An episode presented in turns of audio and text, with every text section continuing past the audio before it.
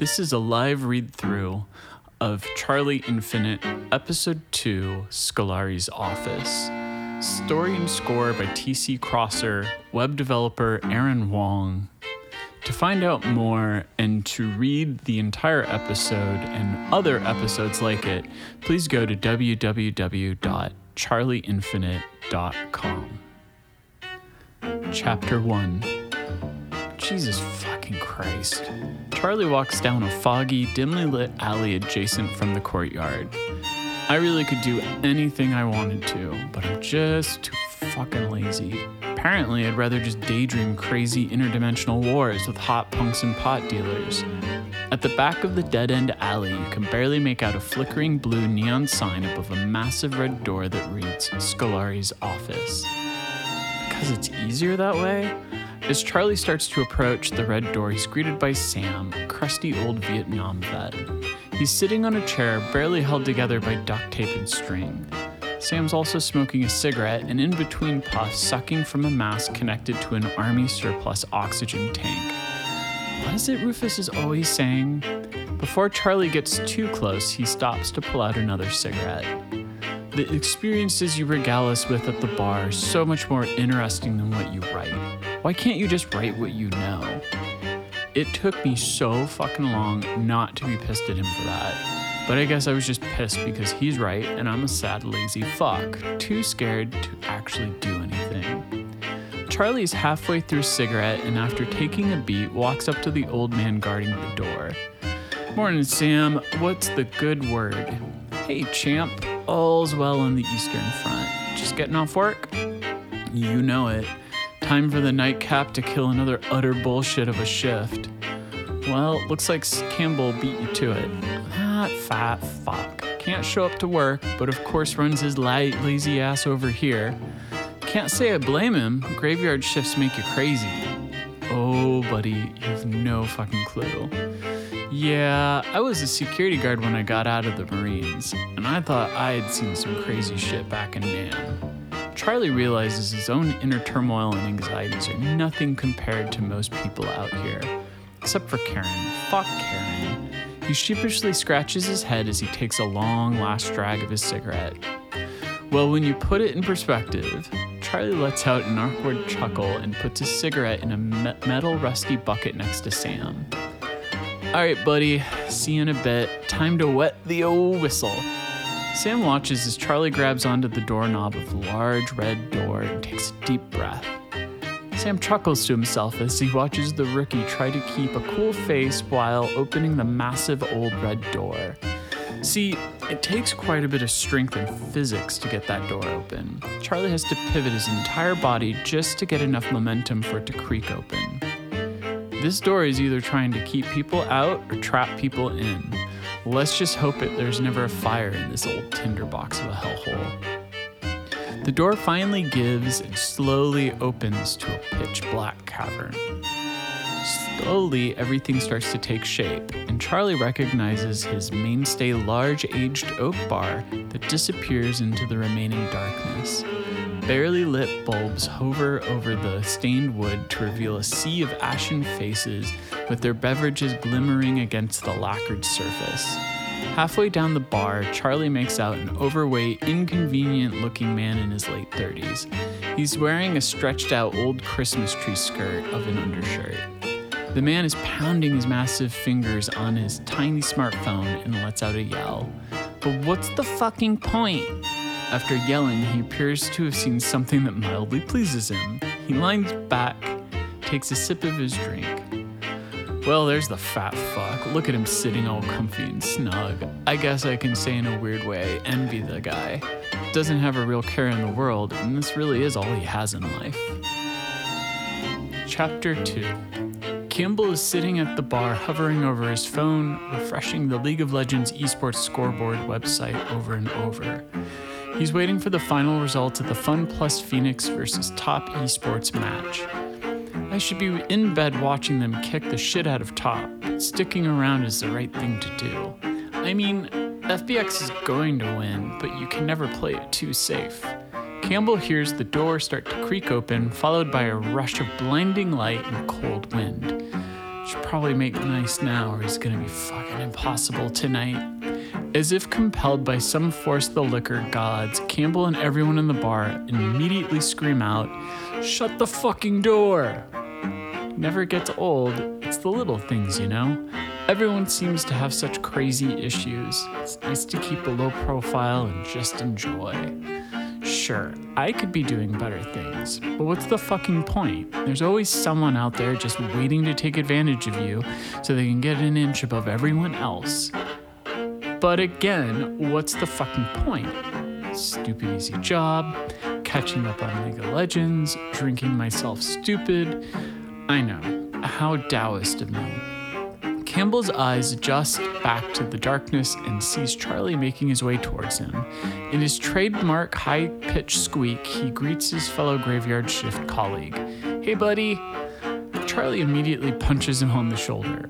What the fuck, man? Ow! Damn, dude. I'm sorry. I woke up to Roberto's at like 9 and just couldn't stop shitting. I think I got some fucking Mexican tapeworm. You fat fuck. Seriously. Campbell lifts up his leg, leans over to let out a loud fart. Jesus Christ, Campbell. Campbell lets out a cackle. Go Ducks. I told you, dude. Well, if you're on death's door, how the fuck did you manage to make it here? And they say we don't live in an age of miracles. Come on, buddy.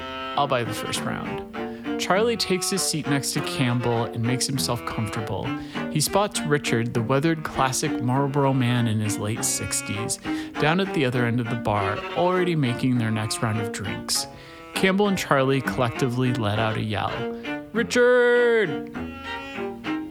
Chapter 3 There's something in the air today. Maybe today's the day. I've been living on borrowed time anyway. Richard is cutting limes with an old paring knife and just slightly braces his thumb. Yeah, I think every day is going to be the day. I really need to stop living like this. Richard sucks his thumb to catch it before it starts bleeding. Fucking wishful thinking. The door bursts open with blinding white light and a gust of cold wind. He joins in the chorus. Shut the fucking door. As his eyes adjust, he makes out Charlie punching Campbell and taking a seat next to him. If that fucker had any clue what Rufus had in store for him, he wouldn't step five miles near this place. But I guess it's the safest place for him to be. All I can do is toughen him up and get him ready for what's coming. If only I knew what the fuck that was. I just know it ain't good, that's all. Richard starts pouring a whiskey neat followed by a whiskey sour. Counts backwards to himself. Three, two, one. Richard! Richard has gotten so used to the routine he wonders to himself, is this what hell really is? He takes a beat, grabs the two drinks, and walks towards Campbell and Charlie. Hey Charlie, what's the good word? Oh, you know, the usual. Bitches ain't shit. Charlie glares at Campbell, who in retort simply snorts. In his oddly high pitched voice, Campbell responds, Heaven forbid you actually have to do anything for once, asshole. Those hookers causing trouble again, or did they actually cut you in this time? The one thing Richard does enjoy are all the crazy fucked up stories that come from that sleazy hotel the two of them work at. It's a small bit of respite from his duties at Scolari's office. Jesus, I had such a fucked up morning I completely forgot. Crystal ran over some frat bro with her fucking car. Campbell does a spit take. What? Yeah, see, this is the shit you miss when you're passed out watching your video games, nerd. Dude, I didn't even wake up in time to watch FPX and Top Esports. I mean, come on, JackeyLove playing against Doinb? It had to be a colossal shit show, and instead I'm here just to see how you're doing. Both Charlie and Richard look at each other slightly confused, but more just to rile up Campbell. Charlie takes a dramatic pause before he regales the two of his story of the hooker, the car, and the man wanting butt stuff. Anywho, a couple of frat bros come into the hotel all drunk. Charlie leans against the bar and imitates an incredibly drunk frat bro winking. So I'm like, how can I help you? And they're all like, dude, dude, you know how to hook us up with a good time? And I'm, of course, like, well, maybe, but you'll need a room and I can make a call for you. I'll need a deposit first to set everything up. Campbell is slamming his head on the bar laughing. He's clearly drunk already. You always have this down pat. Jesus fucking Christ, you're gonna get fired. If they were gonna fire me, they would have done it already. Well, especially after last night. I mean, they hired us for Christ's sake. They knew what they were getting themselves into. Campbell lets out a snort in response. Oh, I'm not sure they really knew what they were getting themselves into, but not like they have any other options, right? Remember the Russian accountant lady? Ugh, fucking Tatiana. Jesus Christ. Wait, so yeah. Yada, yada, yada. You know the drill. Guys get the room. I call Crystal. 30 minutes later, she comes over and I hand her the keys to said room. I'm thinking to myself, finally, I can afford a pack of smokes.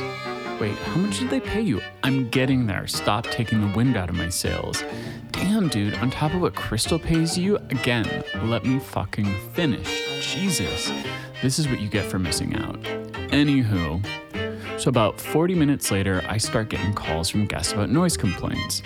And of course, it's coming from their fucking room, so I'm thinking, nah, I'll have Daniel go up there. Oh, Jesus, Barney fucking Fife? So I guess you're busted? Oh, no, no, no, no. So about 10 minutes later, Crystal comes speeding out of the elevator. I'm like, what's going on, love? And she's all like, fuck this shit. These douchebags were ordered way off the fucking menu. And she runs out. About 30 seconds later, I've got three frat bros yelling and fighting with Daniel, trying to force their way out of the lobby. Daniel's looking at me and I'm like, what the fuck do you think I'm gonna do? I ain't calling the fucking cops. But they get outside and Crystal is in her car, starting the engine of that old beat up Chevy Citation of hers. One of the fucking idiots throws their hands on the hood, demanding she gets out. So what does she do? She fucking slams on the gas, runs the guy clear over, he topples over the car and down to the ground, like a fucking Steven Seagal movie. Hold up, are you fucking for real? Dude, you know Daniel's not gonna shut up about this tonight. So yeah, guy's on the ground, clearly has broken bones. One of his buddies tries to help him up, and the other one runs back into the hotel yelling at me. Give me my fucking money back, you asshole. Blah, blah, blah. So I just played dumb. Sir, you rented the room. I'm sorry, but what you did in there is your own business. He starts threatening to sue, and Daniel comes in, so I ask Daniel, Daniel, did you see that car hit that guy outside of the hotel property? Daniel might be dumb, but he also wants to keep his job. So he goes, Oh, yeah, outside the hotel property. I guess there really isn't anything we can do for you, but we can call the cops and explain what happened. This freaks the frat bros out, and he runs out and helps the broken son of a bitch up, and they run off. Campbell leans back and rests his hands on his beer belly. You have to be the luckiest or unluckiest son of a bitch I know. Well, someone better say lucky because this son of a bitch is buying your drink. Charlie slams down the crumpled $20 bill, and all three of them let out a congratulatory yell. As the dust starts to settle, Richard ponders for a moment. Say, Charlie, what happened this morning? Man, I have no fucking clue, but I must have taken something and blacked out. I swear to God, I saw a bunch of zombies with crazy people shooting orbs of energy or some shit. It was fucking insane. But yeah, meth is a hell of a drug, am I right? Richard tries to keep his cool, but he knows this is no coincidence. Campbell pulls out two cigarettes and dangles them in front of Charlie as he snorts. Jesus Christ, you're a fucking mess. Campbell and Charlie get up, and both of them push open the red door as they exit with the rush of blinding white light and wind. Shut the fucking door! Chapter 4 Campbell hands Charlie one of his cigarettes as they both nod to Sam, guarding his post. Sam hobbles up from his chair and lights their cigarettes. In turn, Campbell pulls out another cigarette and hands it to him. Sam salutes Campbell as the cigarette dangles from his lips. Campbell takes a drag and lets out a snort, gently elbowing Charlie. So, how's the old ball and chain? Seems to be doing alright, riding my ass and pissed as usual. What did you do now? Shit, what didn't I do? Well, if I had someone as hot as her, I wouldn't be trolling around. If you had anyone, you'd probably lock them in the basement and throw away the key. If I had a basement. I'm gonna ignore that at the moment. Well, I love her. I just wish she'd put things in perspective. Campbell lets out a cackle. What, that you're fucking all the time, just not with her? Charlie takes a long drag of his cigarette and stares off into the distance. All right, before you start getting all judgmental on my ass, and I don't blame you, it's important to note. Look, let's take a step back and talk about Leah Patsky for a second. The best way to describe her is to mix metaphors. I yearn for her to be my North Star, but instead, she's a constant reminder that I'm not the center of the universe. She is. I'm a tortured artist of sorts, and all tortured artists ultimately want to be saved. But part of being saved is that we shouldn't have to ask for it. She should be able to see how much pain I'm really in, offer herself up, and just fucking save me. But Leah? No, that's not how she rolls. She's the type of dame where whenever we have an argument and I start to tell her how I really feel about any given situation, she just matter of factly nukes the whole fucking thing with, So why don't you just break up with me? And this, of course, triggers my own serial monogamous codependency disorders, and I completely back down. So this back and forth has been going on for the better part of three years now. Oh, and she does pay most of the rent, and everything is in her name. I mean, not like I would know how to pay an electric bill if it were to bite me in the ass. So, yeah, there's that. Anywho, I'll try to keep this as plain as possible for Campbell since he isn't exactly the Dr. Phil type, and I don't have any spare crayons on hand. Come on. I'm just learning what to compare her to, but you have to admit I've been pretty good as of late. That's right. It's been what, a week? Three months and no altercations. Uh, what about that massage you kept bragging about last week? Doesn't count if you pay for it. Wow, such wisdom. Well, when she finally realizes she's too good for your ass, send her my way. Oh, yeah, I'll be sure to send her your regards.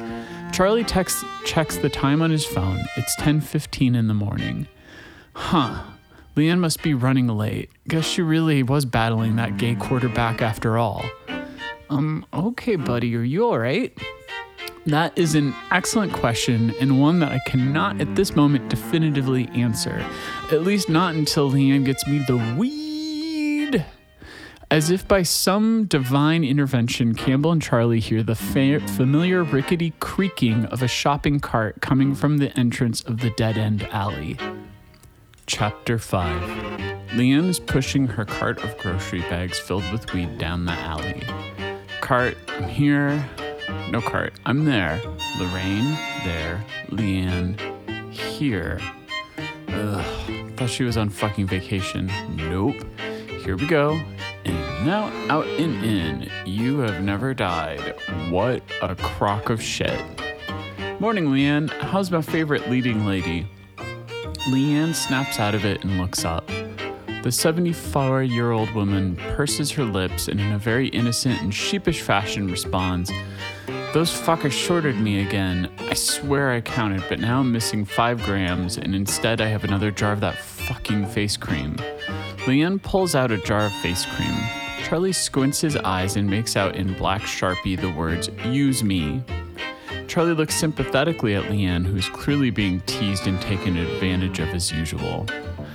Oh no. I'm sorry, love. Well, if it's any consolation, we'd love to purchase some of your finest. Well, bless your heart. How are you doing today? Campbell lets out a snort as he digs in his pants pocket to pull out a bulging wallet. I wasn't feeling too hot last night, but after a drink, I'm doing all right, and after this, I'll be doing great. I'm sorry to hear that. Are you getting enough roughage? And there's a nagging feeling in the back of Charlie's mind. He can't stop thinking about the jar of face cream. He slowly starts to put the small, fr- sharp fragments of his hallucination together. Say, Leanne, where were you coming from just now? Oh, just down the courtyard making my rounds. Even the fucking elites need their fix now and again. Hell, they need it more than we do, I suppose. Why? Oh, nothing. I thought I saw you out there, but I wasn't sure. Working the graveyard shifts finally started to really fuck with my head. But the more Charlie thinks about it, the more tense he starts to feel. Something isn't sitting right with him. How is she just now noticing that fucking jar of face cream? There was an entire conversation about it with that punk rock chick. I mean, I couldn't make out what they were saying, but clearly she was showing it to her for some reason. Charlie and Leanne both feel a static reverberation that leaves both of them disoriented for a moment. Two worlds are thrust together and then torn apart. Well, fuck, Sam beats the shit out of. Lorraine stops dead in her tracks. Well, this is gonna fucking leave a mark. Lorraine looks around, seeing Campbell and Charlie in front of her. Campbell is holding a wad of cash with a look of sheer stupidity. Charlie is trying to catch himself as he rubs his head. Deep breath. There's an explanation. Leanne hasn't been able to switch on her own in over 10 years. I don't see anyone around. Fuck it, we're just gonna wing it. Sorry, boys, I think I lost my head a bit. It's been a long morning. Lorraine starts to lose her balance. Charlie immediately comes to her aid. He motions to Sam, who gets up and hands over the chair. Charlie gently helps Lorraine down. No worries at all, love. I'm right here with you. Been a really fucking weird morning for both of us, apparently. Campbell is still standing stupefied with the wad of cash in his hand. Is everything all right, Leanne? Lorraine needs to pivot and quick. Thankfully, Leanne has so many loose screws at this point she can cover. Oh, holy fuck. She'll be at the Institute. I don't have time to think about that. Let- Let's just take this one step at a time. Oh, did you need some of the green stuff, dear? Campbell hands Lorraine the wad of cash, finally. He looks at Charlie, who gives him a death look. That's the signal to go along and keep his mouth shut so he doesn't so he does as he's told. Well, almost. It is Campbell after all, so he can't help himself. Thanks, Leanne. So have you been sampling the goods again? This fat fuck. I don't know what Charlie sees in him. Well, aren't you a nosy little piggy? Are you getting enough roughage lately? Charlie can't contain himself with laughter. Jesus, roughage my ass. That man needs a shop vac to unclog that asshole of his. Lorraine lets out a cackle that makes her wheeze. Sam hands her the oxygen mask, which she glad takes gladly. Well, I'm sure you can always make your way to the free clinic. Just tell them you've decided you don't want to keep it. All of them burst into laughter. Out of the corner of her eye, Lorraine sees Rufus walking down the alley. Oh, that fucking no good goddamn son of a. Chapter 6 Lorraine? She must really be pushing Leanne to the limit. If she goes any further, she'll completely fry her. Not like she's already fried as it is, I suppose. Rufus, in his tailor fit sharkskin suit and tortoiseshell sunglasses, is leisurely making his way to his fine establishment. For as long as he's been here, he's owned this bar. Well, I suppose you could say I will own it at some point, which in turn means I own it now. Trust me, it's only going to get more complicated, but if you saw that stunt I pulled at the courtyard, then none of this should surprise you. Anywho, Rufus approaches as Lorraine continues to stare directly at him while Charlie and his trusty fat sidekick Campbell roll a joint. Sam, the forever obedient guard dog, waits patiently for his handout. Charlie, my boy, shouldn't you be getting some rest? Ha! Rest is for the weak. Rufus gives Charlie a welcoming hug, followed by a paternal pat on the back. Sam lights Campbell's joint as he squeaks while taking a hit. What's going on, Rufus? I thought you're late. Campbell is a good choice as a sidekick, blindly loyal and not smart enough to ask too many questions. Definitely keeps me from having to work too hard. Time is purely in perspective of the holder, my dear lad. Am I late, or are you simply early? Campbell ignores Rufus and hands Sam the joint. I was by the courtyard this morning, but I didn't see you. Oh, you must have just missed me. It's been a bo- busy morning, right, Leanne? Lorraine is too tired to do anything but adapt and just go along. Little stitches get stitches, I suppose. Campbell takes the joint back from Sam and hands it to Charlie. Damn, Leanne, don't get me on your bad side. Lorraine gives Campbell a wry look. If only Campbell had the mental fortitude to peel back the surface of all this, he'd know better than to cross any one of us. But being Charlie's best friend affords him a sense of security that most of us would die for. Have died for. Charlie lets Campbell, Sam, and Lorraine carry on as he takes a step back with Rufus. So, what's on your agenda for the day, buddy? Oh, just a bunch of boring business meetings I needed to attend to. But now that that's out of the way, Rufus gaily turns his head towards Lorraine. I'll take a bag of your finest, my dear. As Rufus hands Lorraine a bunch of $20 bills from an expensive money clip, Charlie tries not to pay attention. He sheepishly looks off in the distance. Now, I know this is probably where I should explain how I know Charlie and all, but I'm sure this will all make sense soon enough. Regardless of all that, it's important to know I never wanted any children. There's too much at stake, and also, add raising a son, ugh. But Charlie is no ordinary boy, and I'm sure you've figured that out by now. Lorraine hands Rufus a bag of weed while she eyes him suspiciously. Rufus takes out a small antique ceramic pipe from his coat pocket and puts just a pinch of pot into it. He sees Charlie trying not to pay attention to the large bag of weed in his hand. I've had to continuously inspire this kid to walk through hell and then bring him back from the brink, each time with a fresh new battle scar. But when you're dyeing clothes, it takes multiple washes to get the most opulent of colors. We'll all be on the same path eventually, no matter which opposing direction it takes to get there. Rufus puts the ceramic pipe to his mouth as he tosses the bag of weed to Charlie. Charlie immediately catches it, and as he pulls and as he and he pulls out a lighter and hands it to Rufus. Thanks. I just need a little puff, so please take the rest away from me before I cause any damage more damage this morning than I already have. Well, thank you as always, Rufus. So what's all this damage you've been causing? Oh, nothing to write home about. Just stupid people trying to interfere with deals they have no clue about. Say, aren't you supposed to be resting before the big party with Leah's boss? Jesus, I almost forgot. Where would I be without you, man? Bailing me out as usual. Charlie checks his phone for the time. It's already 10:30. Leah's thing is at 4. From right now, it'll take me about an hour to get home. I might pull off 3 hours of sleep, but then I still need to shower and clean up. Working the graveyard shift creates this constant negotiation of time between activities and getting sleep. There really is no such thing as a regular sleep schedule when you work from 11 at night till 8 in the morning. But fortunately, or unfortunately, it's not until later this afternoon, so I can stick around a little bit longer. Don't mention it, kiddo. I just don't want you getting in any more hot water with the old ball and chain than you typically are. Fair point. I'm gonna go in and grab a drink. You need one? Sure thing, I'll be right in. No worries, take your time. Leanne, can I buy you a drink?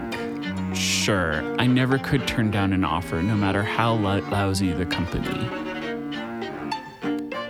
Chapter 7 With a gust of wind and blinding white light, the large red door creaks open. Shut the fucking door! I this day was going to suck from the moment I woke up. Richard puts his hand on a shotgun propped under the bars. Lorraine and Rufus take a seat. Now, I don't need to remind the two of you of the rules, do I? Rufus glibly shoos Richard away with his hands. Don't worry, Warden, we'll play nice. Leanne looks around. In an instant, the bar is completely empty. Speak for yourself, Rufus. What the fuck are you trying to do here? I would ask you the same thing. Don't you think you're stretching Leanne a bit too thin today? I don't know how you did it, but I know you're up to no good. Richard's limit is being tested. Excuse me, I'm referring to both of you. The rules were put in place for a reason. Not only are both of you here, but you both broke the accord this morning. I broke the accord? You have to be kidding me. If it weren't for me, Katiana's zombies would have completely enveloped the city by now. Oh, come off it. It was purely a strategic test to ensure stability of the major bridge. A bridge the Institute has definitely been wearing down to a thin nub. Go on, check for yourself. The bridge is almost as good as new. Would have been even stronger if you hadn't gone and mucked it all up. Richard yells back. Then why the hell wasn't I informed of this? Does the Institute even know what happened? For Christ's sake, you purposely paraded Charlie through all of this. Rufus scoffs at Richard. Lorraine sits there perplexed, and then slowly, at first, she starts to piece everything together. She remains silent as she tentatively listens to Richard and Rufus. Now, I don't know what the fuck you're getting at, but my sole responsibility is to see that the failsafe doesn't get involved in any of this. Rufus wags his index finger to Richard and Lorraine and taps it on the bar, signal- signaling him to pour them drinks.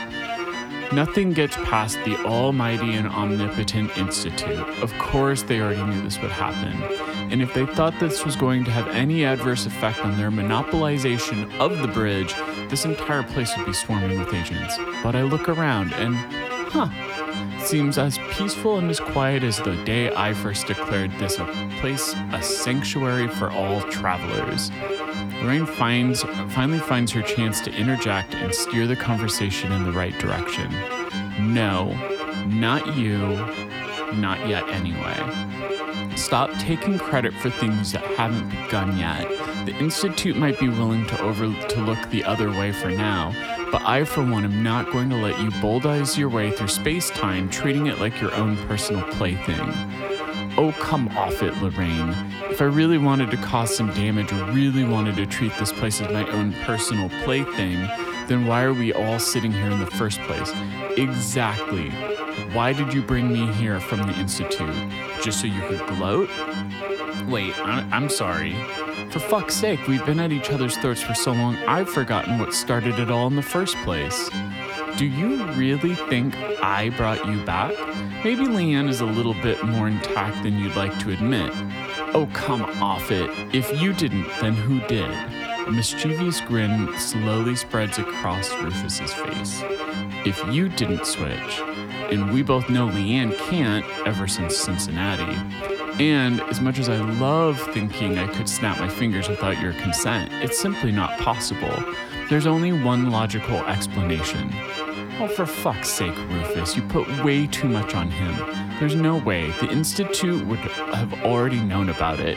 So either they are completely ignorant or they are hiding something from me. And why can't it be both? Rufus feels the hairs on his neck prick up and he realizes they aren't alone. Living in multiple timelines is a bit of a bitch, to put it bluntly. The magic trick is to trust your instincts. You feel that sense of deja vu and you know it's a future or other you trying to tell you something. So many yous to keep up with, but you just need to go with the flow and let the path take you where it wants to lead you. It's not safe here. As much as I'd love to go gallivanting around with you, I really don't have time for this. Lorraine starts to get up. I'm not sure how exactly I'm going to fix this, but it doesn't matter. I just need to make it back to the safe house and then they'll know what to do. Rufus tries to strategize on the fly. What unholy mess have I brought us into this time? Think, Rufus, think. The bare light bulbs hovering over the bar start to flicker as Rufus feels an internal reverberation begin to course through his body. Oh, that cheeky fucker. Rufus's demeanor changes and he puts his hand gently on Lorraine's shoulder and looks at her with a weathered, worn down look in his eyes. All we have is time, Sarah. What did you call me? Lorraine initially wants to slap Rufus, but his change in demeanor has an air of familiarity to it. Stoic might be the best way to describe it, but I'm not quite sure. It's almost like that feeling when you see a long lost friend from decades ago on the street randomly. I want to be on edge, but I can't help but feeling a tremendous sense of I guess ease is the best way to put it. Relief washes over Richard's face as he takes his hand off the shotgun and starts to pour himself a shot of early times whiskey. Yeah, that's what I thought. Don't be such a stick in the mud. Take my hands, for old time's sake. I promise I'll explain everything. This part never ceases to amaze me, and being in such close proximity to a switch, it's definitely gonna feel like a bit of a bitch. Lorraine takes Rufus's hands begrudgingly and closes her eyes. Richard takes a shot, and as a shot glass touches his lips, everything around them freezes in place. Chapter 8 Lorraine and Rufus open their eyes simultaneously, taking a giant gasp for air. As Lorraine's sight comes into focus, she sees a skinny young man in his early 30s sitting across from her. He's wearing round tortoiseshell glasses with beige yoga pants and a matching tunic. At first, a trickle, and then a rush. I remember now. Aaron, oh my god, we did it. Rufus's sight adjusts, but it takes him longer to recall what is happening. He becomes disoriented and throws his head to the ground as he continues to gasp for air. Sarah immediately grabs him. He looks up to find a toned young woman in her early 30s in a flowing beige caftan with flowing natural black hair. Aaron, just breathe. You're safe now. We're home. Slowly, a flood of memories sweep over him, and he takes one giant final gasp of air as he catches himself and regains his composure. For fuck's sake, that was harder than I thought. As everything starts to fit into place, Aaron looks at Sarah. There you are, here I guess. Sarah, oh my god, we really fucking did it. The two of them, now fully intact, embrace. Sarah leans back, grabbing Aaron's face and staring gently into his eyes. I didn't realize it would take two full lifetimes to finally find you, Aaron. It really fucking worried me. Sarah punches Aaron on the shoulder, but he seems distracted. There's something he's not telling her. Aaron? Takes a moment to ponder how he should respond. It took six and a half lifetimes just to get to the Institute. But that would be, I mean, I started to lose track at 700 years, give or take. Sarah stops, motionless. She can't fully comprehend what Aaron's experience, or more aptly put, experiences, have done to him. Oh, love. I'm so sorry. I, I can't imagine. She looks up at the clock. There's a black Sharpie marker pointing to high noon. The time is now 12:12 p.m. She continues on while still looking at the clock in befuddlement. 12 minutes? Yeah, time really is irrelevant, isn't it? There's a sadness, no, something else. After over 700 years and a mere 12 minutes, how is he even able to comprehend his own existence? Aaron just seems to ponder off in space, as if he was just waiting for the chance to go back. Sarah knows that look. He needs to extinguish that thought of his as soon as possible. You're joking, right? You just said time was irrelevant, and the Institute. Come on, we were sworn enemies for Christ's sake. Oh, leave Jesus out of this one, love. I know. I want to stay too, but I can already feel the thread unraveling, and we need to finish this. No, you promised. We promised, either one of us, and we're out. Just then, there's a knock on the door. It startles Sarah, and she gets up to answer it. She opens the door to see a blindfolded young man in a tailored black suit holding an envelope. The man gives Sarah fright, but before she can say or do anything, he says, You were never born. Aaron replies from the other side of the room, And you have already died. Sarah bursts out in laughter. The young man remains emotionless, hands her the envelope, and then walks away. Aaron knows Sarah has many questions that need to be answered, and many more he simply cannot. We need to go back, Sarah. It's real. All of it. Sarah composes herself and looks back at Aaron. Of course I know it's real. But how? Aaron, it would have taken, I mean, finding this actual reality while this moment, right here, right now, as fleeting as it might be, it's worth it. We're still here. I love you so much. You are my best friend, my colleague, my everything across the entire span of space time. But we need to go back. You need to trust me. You fucker. I know, but hey, what's another 12 minutes? And what am I supposed to do? I mean, the fucking war, Aaron. Aaron puts his index finger gently to her lips. Spoilers. The two laugh at the absurdity of it all. Two best friends set out to test the very fabric of everything. And now look at them, just standing here, right where it all began and where it will inevitably end. Tens of hundreds of years of experience, all within just a couple minutes. Aaron opens the manila envelope and pulls out a single piece of paper. It's a page with incredibly detailed and ornate black circular illustrations. He awkwardly rotates the paper back and forth. Oh, for fuck's sake, give it here. You were always so shitty at this part. Sarah grabs a pen from the table and draws a line through the illustration.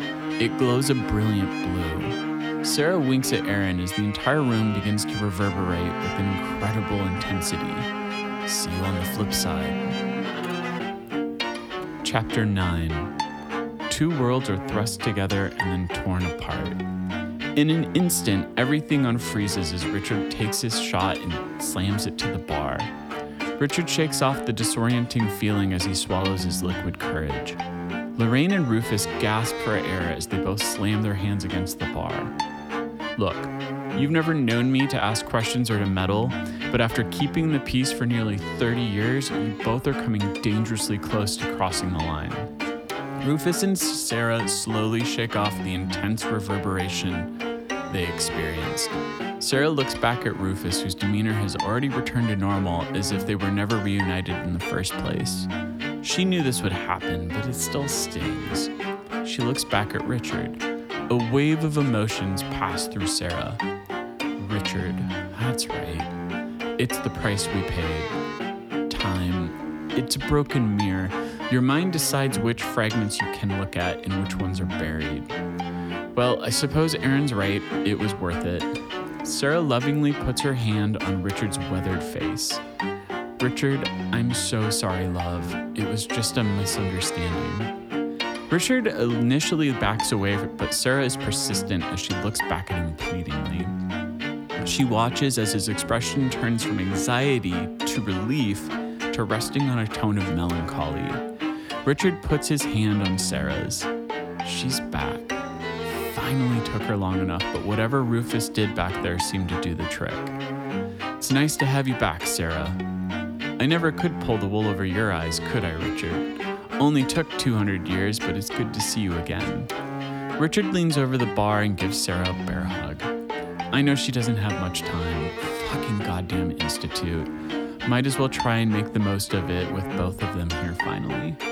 Rufus looks down at his drink and notices there's writing on the cocktail napkin underneath. He lifts up his glass. This one's for them, not you. Let him have it, champ. Rufus chuckles to himself as he takes a swig of his drink. Well, aren't I a generous but cheeky bastard today? It's always a pain in the ass having your memories thrashed about in a blender. Don't get me wrong, there's that exhilarating feeling of standing at the precipice, your very existence unraveled quilt. And then, at that precise moment, God rolls the dice on whatever is her whim. Rufus snaps his finger as he ponders. It jars both Richard and Sarah as they look back at him with an inquisitive look. I'm all for a touching reunion, but Charlie, are you gaming at, Aaron? It's so goddamn annoying. I can't recall anything. I guess Aaron decided to stay behind after all. For a mastermind spanning multiple timelines and universes and personalities, I'm a serious dick. Sarah looks back at Rufus with desperate eyes. Rufus softens his approach. If I wanted to be the deceitful, conniving asshat you keep making me out to be, I would go along with this, but no.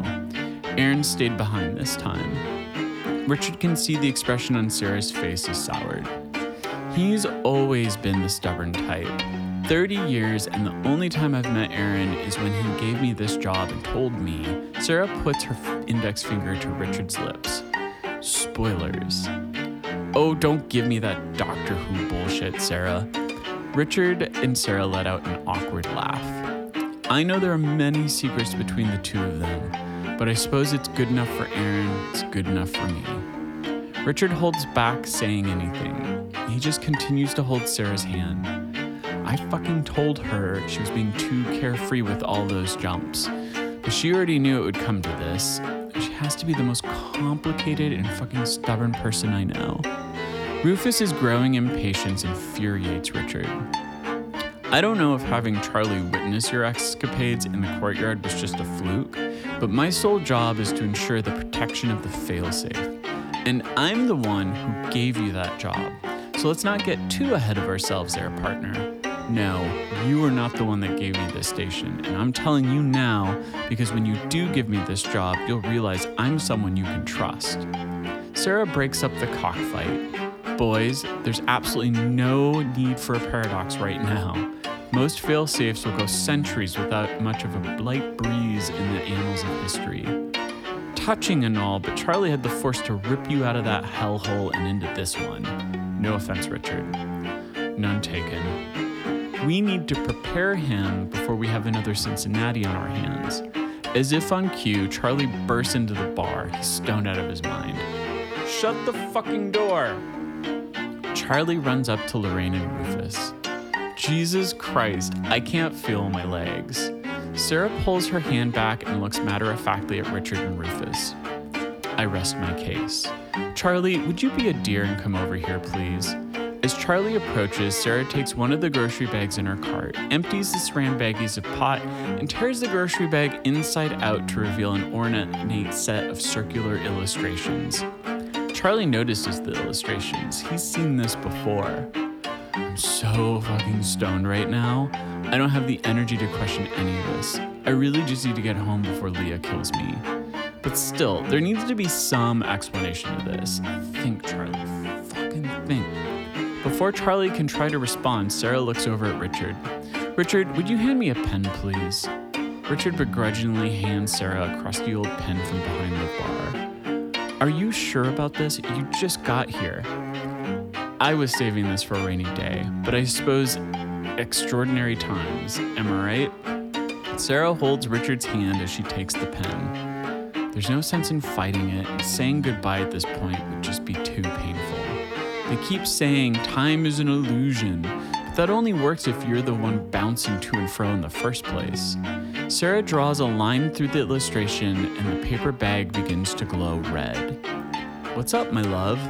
Sarah holds the piece of paper to Charlie and looks over wistfully at Richard. See on the flip side, love. Charlie's eyes blaze a brilliant red, and the entire room is engulfed in a radiating red light. A deafening tone forces everyone at the bar to brace for impact. As the entire room is engulfed in a sea of red, Sarah winks back at Richard. Two worlds are thrust together and then torn apart. In an instant, everything returns to normal. Charlie looks back as Leanne's eyes dart around, confused at where she is. He, her eyes finally find Charlie with a befuddled look. I'm sorry, love. D- did you need something? Charlie realizes Leanne is having one of her episodes again. Clearly, I was hallucinating this morning, and Leanne has just been out of sorts today. I probably just wish all that goddamn LARPing would be real, and yet another escape from this hellhole that is my life. Charlie lovingly takes Leanne's hand and helps her to her seat. Nothing at all, my love. Can I get you a drink? Oh, that would be quite lovely, thank you. Charlie motions to Richard, who starts to make a Diet Coke and vodka for Leanne. Rufus takes the drink he originally ordered for Sarah and slams it in one gulp and walks out the door. Shut the fucking door!